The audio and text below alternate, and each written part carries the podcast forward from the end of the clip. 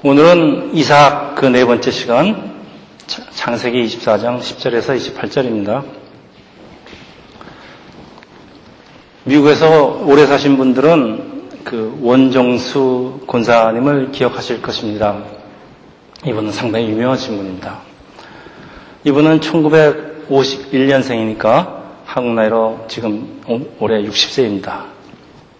서울대학교 의대를 수석 졸업하고 한국의사고시를 수석으로 합격하신 분으로 지금은 미국에 사시는 그 암 전문 의사입니다. 아버지는 일찍 돌아가시고 어머니는 독실한 크리스찬으로서 하나님만 의지하고 아이들을 키웠다고 합니다. 오늘은 이분의 간증을 소개하면서 제 말씀을 시작하겠습니다. 이분이 고등학교를 다니던 그 어느 겨울날 어머니가 눈먼 거지 할아버지를 집으로 데려오십니다. 어머니 명령으로 할아버지를 깨끗이 목욕을 시키고 한 벌밖에 없는 자기 내복을 입히고 또 온 식구가 한 이불을 덮고 자댔는데 그 하나밖에 없는 이불을 덮어주고 먹을 것도 조금밖에 없었는데 온 식구가 나눠 먹었다고 합니다. 그리고 그, 그 한겨울을 그 집에서 같이 나게 되는데 참 신기한 것은 그 할아버지하고 같이 살면서 그 지나가던 사람들이 기도응답이라고 하면서 쌀도 놓고 가고 그다음에 어떤 사람은 뭐 김치도 놓고 가고 해서 참 춥고 배고픈 겨울을 온 식구가 얼어 죽지 않고 넘겼다고 합니다. 그리고 67년도 그 초겨울에 교회에서 철야 기도를 드리다가 잠깐 잠이 들었는데 그 비몽 사몽간의 음성이 들리는데 종수야, 종수야, 내가 지금 기도를 열심히 하고 있는데 너 못 오나니? 언뜻 하나님 음성이라는 생각이 들어서 뭐 가정 형편이 너무 어려우니까 돈 소리가 입에서 나오는데 간신히 그 입을 틀어막고 주일학교에서 배운 그 솔로몬 기도 생각이 나서 솔로몬처럼 저도 지혜를 주세요. 그렇지만 돈도 잊어버리지 마세요. 라고 했는데 그리고는 참 놀라운 일이 일어납니다. 새벽 기도를 다녀와서 그 로마서 쪽복음 여러분 쪽복음이 뭔가 하면요. 그 마태복음 성경 중에서 마태복음은 마태복음만 이렇게 따로 뽑아서 조그맣게 책을 만든 걸 쪽복음이라고 합니다. 그 로마서 쪽복음을 두 번 읽고 집으로 걸어가는데 그 갑자기 그 머릿속으로 조금 전에 읽은 그 로마서가 펼쳐지면서 머릿속으로 글씨가 보이기를 시작한 글씨가 보이기 시작하는데 참 신기한 일이라고 합니다. 그래서 고등학교 때 밴드부에 다니느라고 공부를 그냥 열심히 하지 않아서 480명 중에 410분까지 성적이 떨어지고 이제 그러니까 이제 담임 선생님한테 꾸중을 많이 듣고 공부를 이제 열심히 하기로 이제 결심을 하고 시험 공부를 합니다. 국사 시간인데 국사 시험을 국사책을 두 번을 읽고 그 다음날 국사 시험을 보는데 눈을 감으니까 그 어젯밤 읽은 책 내용이 머릿속에 쫙 떠오르는 것입니다. 그래서 머릿속으로 책장을 이렇게 슬슬 넘겼답니다. 그때 그 답이 나오더라는 것입니다. 그러고는 그 다음부터는 그 무슨 책이든지 딱 두 번만 보면은 한 번은 안 된답니다. 두 번을 보면은 필요할 때는 그 머릿속에서 그 책을 꺼낼 수가 있어서 그 영어를 비롯해서 그 모든 그 암기 과목들은 뭐 거진 100점을 맞았다고 합니다. 그래서 410등에서 순식간에 그냥 3등으로 성적이 오르기 시작했는데 이제 그렇게 해서 고등학교를 1등으로 졸업을 하고 그 서울의대 합격을 했는데 1등 합격을 못한 이유는 그 수학이나 과학 때문인데 이건 시험이 나와도 그 응용이 돼서 나오기 때문에 답이 없답니다. 그래서 그것은 점수가 별로 안 좋았는데 워낙 뭐 다른 암기 과목들이 월등하니까 그렇게 들어왔답니다. 그래 이분이 나중에 한동안 시카고에 사셨는데 지금 어디 계신지 모르겠습니다. 나중에 미국에 와서 살게 되었는데 그 교회에서 어느 날 학생들에게 간증을 해달라는 부탁을 받고 이제 고민을 하고 무슨 얘기를 할까 고민을 하고 있는데 갑자기 그의 머리에 그 다섯 가지 장면이 쫙 지나가더랍니다. 근데 그 첫 장면은 자기가 그 고등학교 때 옛날에 그 거지 할아버지를 그 모욕시키는 장면인데 그 도련 마음속에서 예수님의 음식이 들리는데, 음성이, 음성이 들리는데 한국말이 아니고 영어로, 영어로 That was me 라고 하시더랍니다. 그러니까 종수야, 그날 내가 몹시 춥고 배고팠는데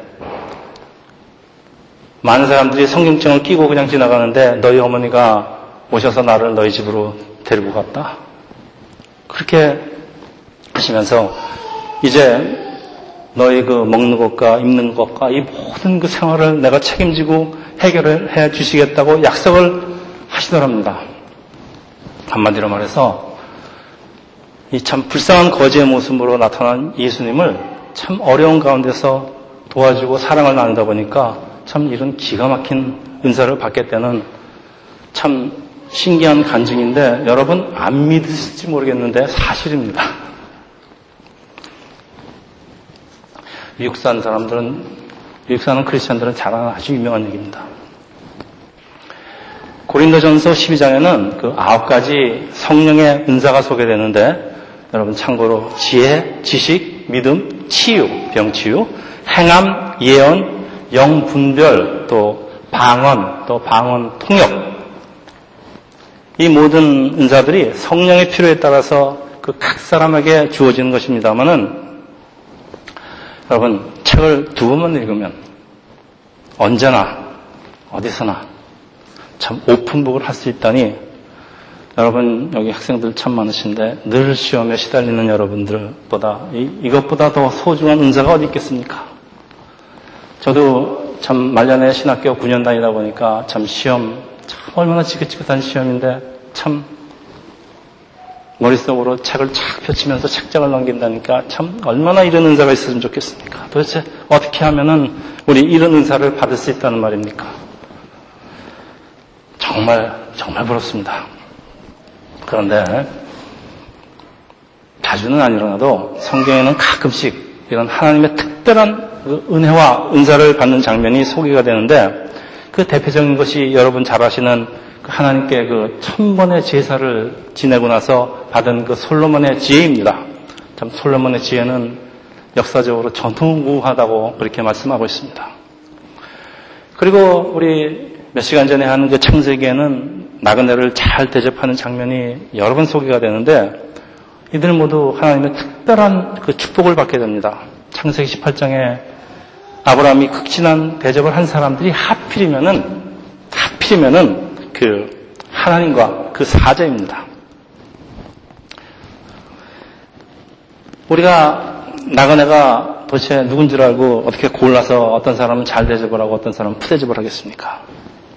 참 어떤 보상을 바라고 남을 대접하는 것이 아니라 나그네를 참 마음으로 도와주다 보면은 이렇게 천사를 대접하는 경우도 있다는 그런 말씀입니다. 이건 제 말씀이 아니고 우리 성경 히브리서 13장 2절에 보면은 제가 읽겠습니다. 나그네 대접을 소홀히 하지 마십시오. 나그네를 대접하다 자기도 모르는 사이에 천사를 대접한 사람도 있었습니다. 이거는 아브라함 얘기인데요. 사실 아브라함 얘기가 아니라 이 원정수 군사한테도 일어났던 일입니다. 그리고 예수님께서 누구든지 내 이름으로 어린아이 하나를 영접하면 곧 나를 영접함이라 라고 하시는 것입니다. 물론 우리가 이런 기적이나 은사를 바라면서 시험을 잘 치르기 위해서 이런 은사를 바라는 것보다는 시험을 잘 치르기 위해서는 뭐 왕도 없습니다. 공부 열심히 해서 실력 쌓는 게 우선입니다. 그리고 이제 오늘 본문에는 그 리브가 우리의 오늘 여주인공 리브가입니다. 리브가도 처음 보는 나그네에게 참 친절을 베푸는데 하필이면은 며느리감을 구하려고 아브라함이 보낸 종입니다. 근데 성경에 이런 예가 쓰여 있다는 사실은 이런 일은 계속해서 일어날 것이라는 그런 가르침입니다. 지금도 우리의 삶 속에서 성경에서 일어나는 일들이 계속해서 반복된다는 것을 우리가 기대해도 좋다는 말입니다. 이건 신화가 아니고 현재도 일어난다는 말씀입니다. 오늘 본문 24장은 창세기 중에서 가장 긴 장입니다. 굉장히 깁니다. 아브라함이 그 자기 아내 사례를 하나님께 먼저 보내니까 이제 사라의 텐트는 새로운 주인을 기다립니다. 이제 아브라함에게는 큰 숙제가 남아 있는데 그것은 아들 이삭을 결혼시키고 그 대를 이어갈 자식을 얻는 것입니다. 그리고 이때 이삭의 나이는 이미 40세입니다. 아브라함은 며느리감을 찾으려고 그 신실한 종을 자기의 고향 하란으로 보내는 장면으로부터 우리 시작을 합니다만은 오늘은 우리 입장을 바꾸어서 우리 남자의 남자 주인공 이제 그만하고 우리 신부가 될 리브가 입장에서 우리 제가 본문을 좀 짧게 요약을 해보겠습니다. 리브가는 부모하고 별로 이렇게 부족한 것 없이 살고 있지만은 그 욕심 많은 오빠 라반, 라반 여러분 잘 아시죠? 그 야곱의 사이되는 사위, 야곱의 장인이 되신 사람입니다, 나중에. 그 라본과 같은 그 욕심 많은 남자 중심적인 사회에서 그 여자의 삶이라는 게 그렇게 쉬운 것이 아닙니다. 그녀는 좋은 가정교육을 받았고 또 사람들은 그녀를 참 아름답다고 하지만은 그렇다고 주위에 그녀의 마음에 드는 신랑감이 있는 것도 아니고 또 뭐 있다고 해도 뭐 내가 당신 좋아하고 요즘처럼 그 남자한테 뭐 의사 표시를 할 수 있는 그런 그런 상황도 아닙니다. 그 리브가는 매일 우물러 가서 물을 빚습니다. 그녀의 가족에게는 참 그 중요한 일이겠지만은 참 리브가에게는 그 매일 반복되는 아주 참 지루 지루하고 어쩌면 짜증나는 일이기도 합니다.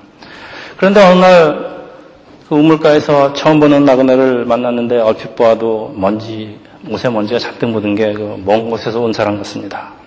이제 그 사람은 그냥 그녀한테 공손하게 물을 부탁했고 뭐 나그네에게 물을 주는 거 뭐 그 당시에 관습으로 특별한 일도 아니, 아니, 아니었습니다. 그런데 그가 부탁도 하지 않았는데 그 낙타에게 물을 길어서 먹인 것은 지나친 친절로서 리브가 그녀 자신도 도대체 내가 왜 그렇게 했는지 알 수가 없습니다. 그것이 그 아브라함의 종의 기도의 응답으로서 리브가는 자기도 모르게 그 성령의 그 역사에 의해서 역사를 하고 있었다는 것을 뭐 그 당시에 그녀가 어찌 알 수가 있겠습니까? 이 신실한 종은 그녀가 바로 하나님께서 주시는 신부감이라고 알아차립니다. 왜냐하면 자기가 한 기도 그대로 응답을 받았으니까. 그리고 그녀한테 선물을 주면서 요즘 말로 작업을 겁니다. 그리고 자기 아버지하고 오빠에게로 탄슴에 달려가서 참, 이참 기가 막힌 기쁜 사실을 보고를 합니다. 이게 참 웬일입니까? 참, 어떤 부자가 신부감을 구하려고 종을 보냈다는데 자기가 바로 그, 그 신부감으로 선택이 됐다는 것입니다. 자기가 한 일은 뭐 별로 없습니다. 자기도 왜 그랬는지 모르겠지만은 그 나그네에게 그 조그만 친절을 베푼 것 뿐인데 참 알 수가 없습니다. 그리고 알고 보니까 그 남편 될 그 이삭이라는 사람은 그 모르는 사람도 아니고 자기 오춘 아저씨라고 합니다. 리브가는 하루에도 빨리 이 참, 이 왕자님을 보고 싶은데 오빠하고 어머니는 열이나 있다, 열흘씩이나 있다가 가라고 합니다. 생전 처음으로 일부가는 자기의 의사를 발표할 기회가 옵니다. 아니, 나 당장 갈래요. 이렇게 해서 리브가는 하나님 구원사의 제2대 사라이에서 제2대 안주인이 되어 그 사라의 그 빈 텐트를 차지하게 됩니다. 오늘 본문을 읽으면서 어떤 그 의문, 의문점이나 이 저항감이 느껴지지 않는 아주 편한 이야기입니다. 근데 사실 저는 이런 부분 참 재미없습니다. exciting한 맛이 없어서 재미없는데, 그러나 이제 아브라함이 어떻게 하나님의 뜻을 따르면서 자기 그 며느리감을 구하는지, 그리고 이 신실한 종은 그 아브라함의 명령을 어떻게 이 참 어려운, 참 어려운 과제입니다. 어려운 문제를 처리하는지 하는 모습을 참 길게 참 잘 설명해 주고 있습니다. 그래서 오늘 본문은 자녀의 결혼을 앞두고 있는 부모에게 주는 교훈으로서 많이 설교되어 있기 때문에 뭐 특별히 익사이팅한 요소는 없지만은 아브라함이 아들의 배우자를 선택하는데 몇 가지 점을 분명히 하고 있어. 몇 가지 점을 분명히 하고 있기 때문에 여러분 우리가 이건 반드시 알고 지나가야 될 것 같습니다. 첫째가 자기 아들 이삭을 그 현지 자기가 살고 있는 그 현지 가나안 족속의 처녀와 결혼시키면은 우상 숭배와 타락한 종교에 빠질 우려가 있습니다. 그래서 이삭은 보통 사람이 아니고 하나님께서 약속하신 그 언약의 자식인데 이런 언약의 자식 이삭에게 합당한 며느리 그리고 하나님의 약속을 이어갈 참 그런 여인을 구하는 것입니다. 그 이삭도 아브라함에 이어서 반드시 가나안 땅에서 살아야 하는 것입니다. 그래서 신명기 7장 3절 보면은 이렇게 동족 중에서 배우자를 찾는 것은 그 이스라엘의 그 전통과 율법으로 지켜지게 되지만은 우리 그럼에도 그 이방 여인을 아내로 맞이해서 완전 타락하고 지방과 나라를 그 망치는 모습을 성경에 가끔 나타나는데 그 여러분도 잘 아시는 그 이사벨이라는 그 인류 역사상 그 최대 양녀라고 그뭐 추종 그 부접한 그, 그 사람을 그 왕비로 삼은 그 아합 왕이 그 좋은 본보기라고 할 수가 있습니다. 이 아합 왕은 그 왕비, 그러니까 아내를 잘못 얻어서 완전히 망한 사람입니다. 둘째, 이삭을 하란 땅으로 직접 보내지 않는 이유는 이삭이 하란 땅에 잠시라도 거에다가 혹시 그 자기 할아버지 그 데라처럼 그 하란의 그 풍요함, 풍요함에 발을 묶일 위험을 그 미리 방지하기 위함입니다. 아브라함은 이런 모든 위험 요소를 미리 생각하면서 제거하면서 모든 과정을 하나님께 의지하는 모습을 우리에게 잘 보여줍니다. 성경이 이렇게 길게 이 별 신학적으로 내용이 없는 이런 얘기를 성경에다 길게 써놨다는 얘기는 이유가 있습니다. 우리 보고 이거 보고 배우라는 얘기입니다.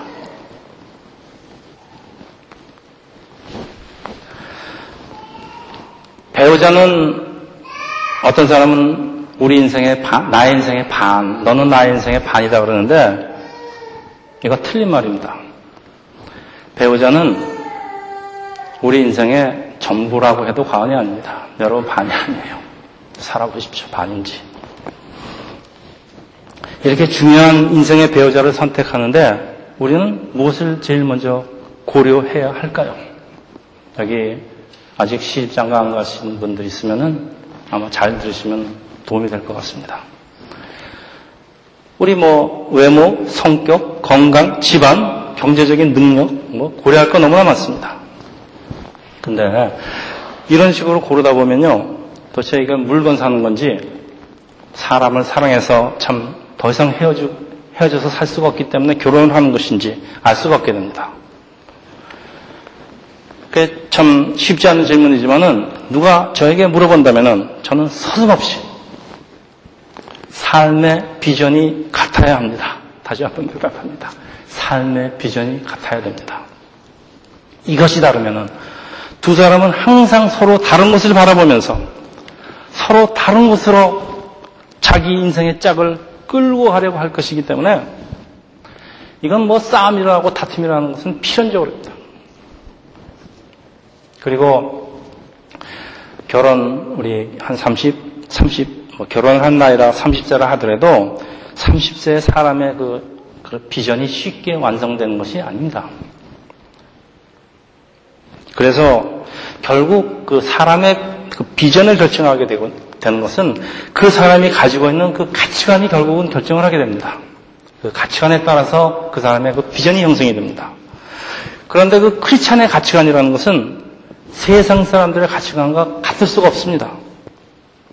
왜냐하면 크리스찬은 하나님이 만사 전에 선택을 해서 세상 사람들 속에다가 뿌려놓은 씨앗입니다.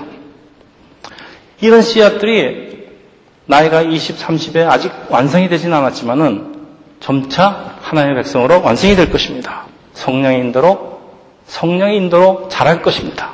그래서 이런 씨앗들이 세상 사람들과 같이 섞여서 살고 있다 하더라도 같이 우리 눈으로 보기에 같다 하더라도 결국은 똑같은 세상 사람들이 아니기 때문입니다.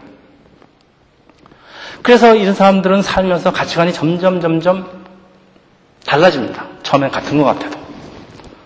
근데 이렇게 가치관이 다른 부부의 삶이라는 것은 참 피곤합니다.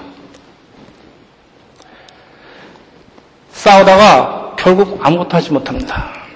그래서 성경은 말씀합니다. 고린도 후서, 고린도 후서 6장 14절. 제가 읽겠습니다. 너희는 믿는 자와 멍해를 함께 매지 말, 말고 믿는 자와 믿지 않는 자가 어찌 상관하며. 자, 그래도 이미 이 남녀 두 사람 사이에 요즘 말로 그 휠이 꽂혔으니 사람들은 이 불신자와 굳이 결혼을 해야 되는 이유를 만들 수밖에 없습니다. 우리 이런 말들 많이 하죠. 우리 신자끼리만 결혼을 하면 그러면 누가 불신자를 전도해요?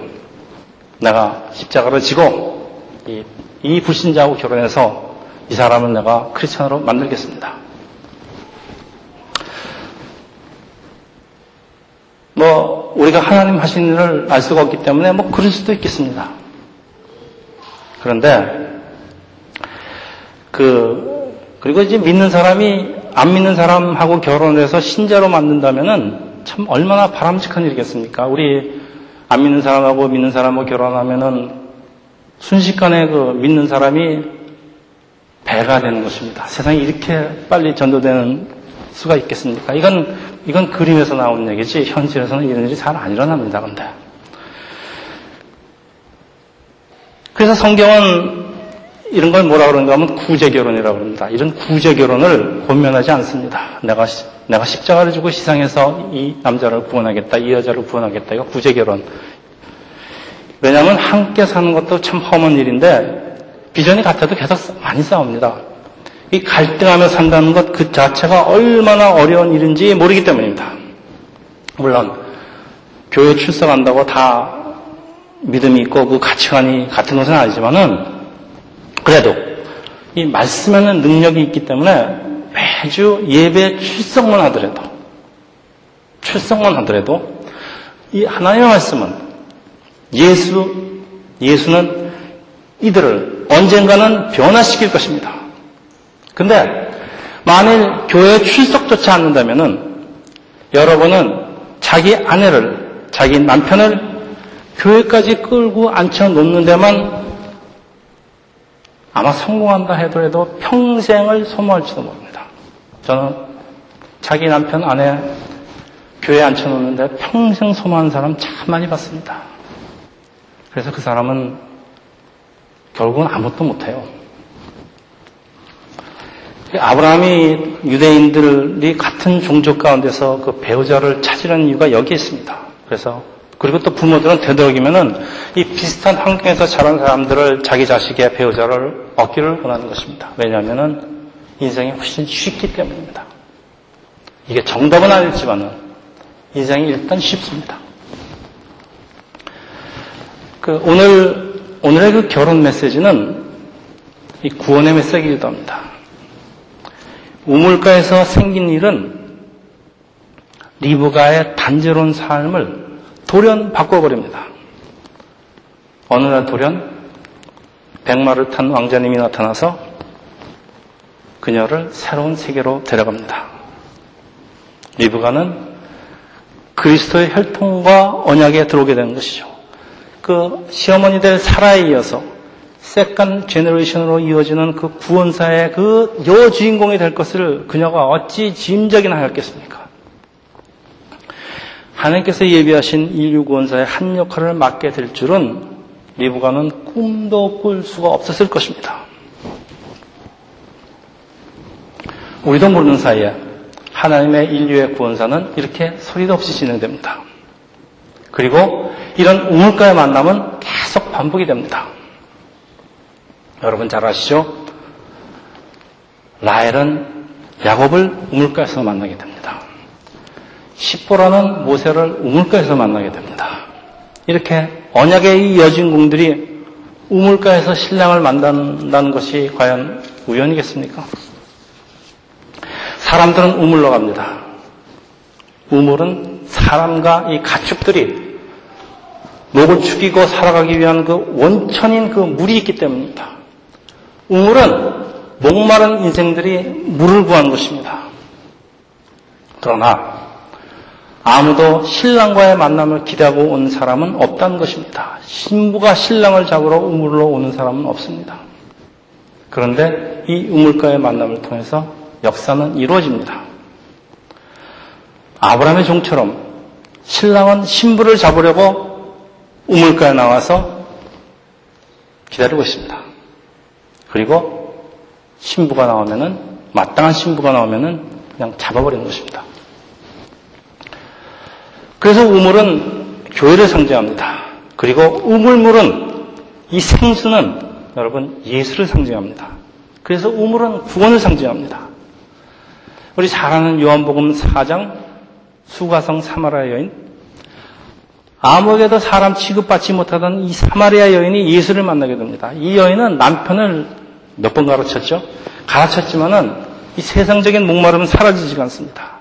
그래서 이 여인은 예수께 질문을 합니다. 그리고 예수는 대답을 합니다. 요한복음 4장 13절 이 물을 마시는 자마다 다시 목마르려니와 내가 주는 물을 마시는 자는 영원히 목마르지 아니하리니 내가 주는 물은 그 속에서 영생하도록 솟아나오는 샘물이 되리라.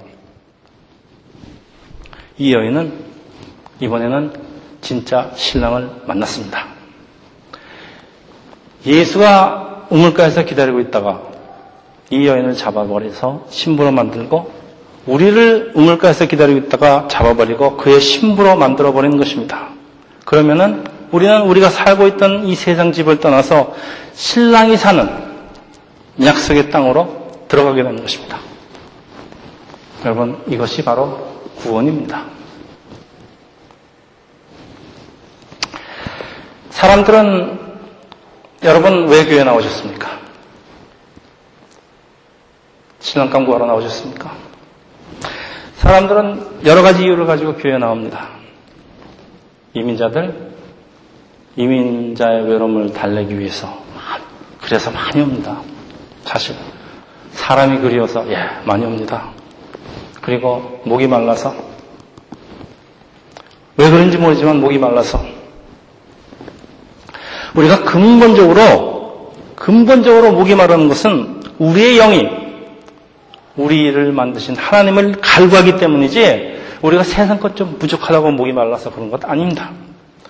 그런데 사람들은 갈증을 느낄 때 그 갈증의 근원을 알지 못하고 그 일시적인 해결을 얻으려고 합니다. 그래서 이 방법 돈 벌면 될까? 내가 큰 집을 사면 될까? 내가 좋은 차를 타면 될까? 이 방법 저 방법으로 세상을 기웃거립니다. 그래서 그걸 만족시켰더니 그 갈증이 없어집니까? 안 없어집니다. 우리 잘하는 얘기가 있죠. 뭐 자동차를 사면 일주일 행복하고 집을 사면 한 달은 행복하고 뭐, 뭐 결혼을 하면 뭐, 뭐, 두 달을 행복하고 뭐 양복을 사면 뭐 3일을 행복하고 아무리 마시고 마셔도 이런 것 가지고는 이 근본적인 갈증을 해결할 수가 없습니다. 마치 목마르다고 바닷물을, 바닷물을 마시면 갈증만 더하게 되는 것처럼 맞습니다. 이 수가성 사마라 여인은 이 세상의 남편들을 통해서 자기의 목마름을 해결해 보려고 많은 남편을 갈아치웠지만은 여전히 목이 말랐던 것입니다. 언제까지?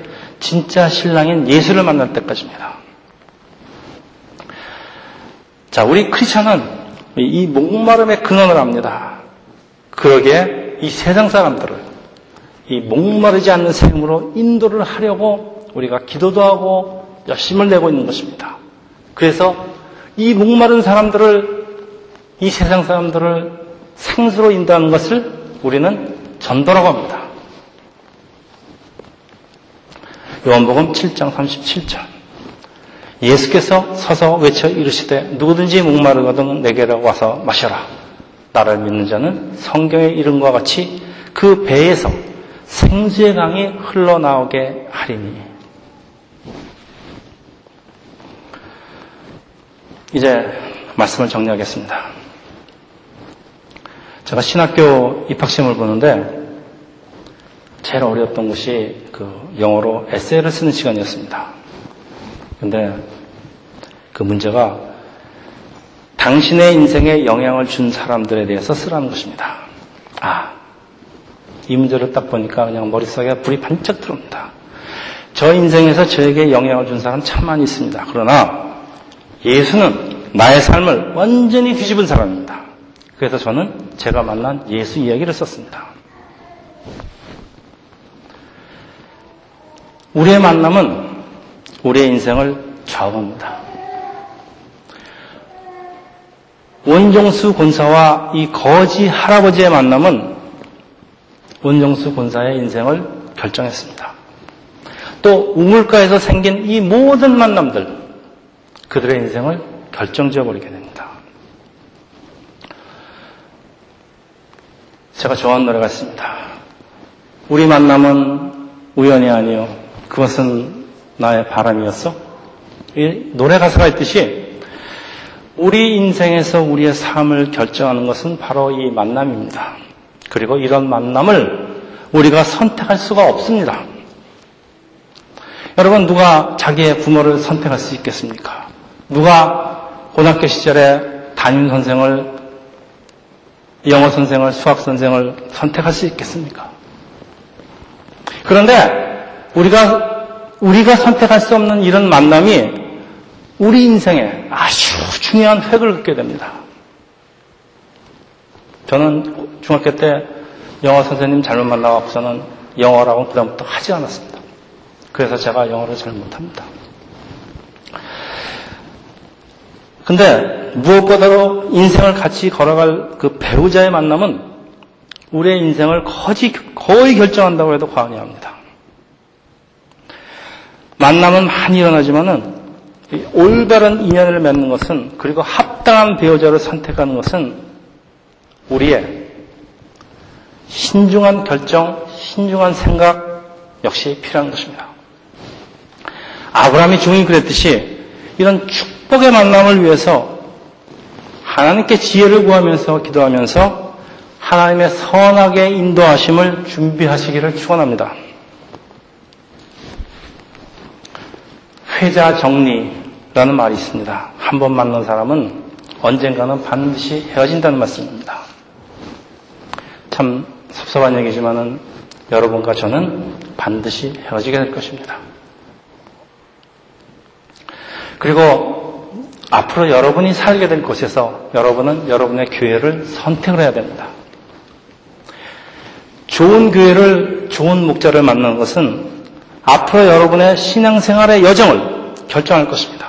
그리고 이 신앙생활의, 이 신앙생활은 여러분의 일생을 결정할 것입니다. 저는 여러분에게 한 가지 당부를 하지 않을 수밖에 없습니다. 물론 하나님께서 여러분의 삶을 간섭하시고 인도하실 것이지만은 그래도 영을 분별하고 좋은 교회와 좋은 목자를 선택하고 가리는 것은 순전히 여러분의 몫입니다.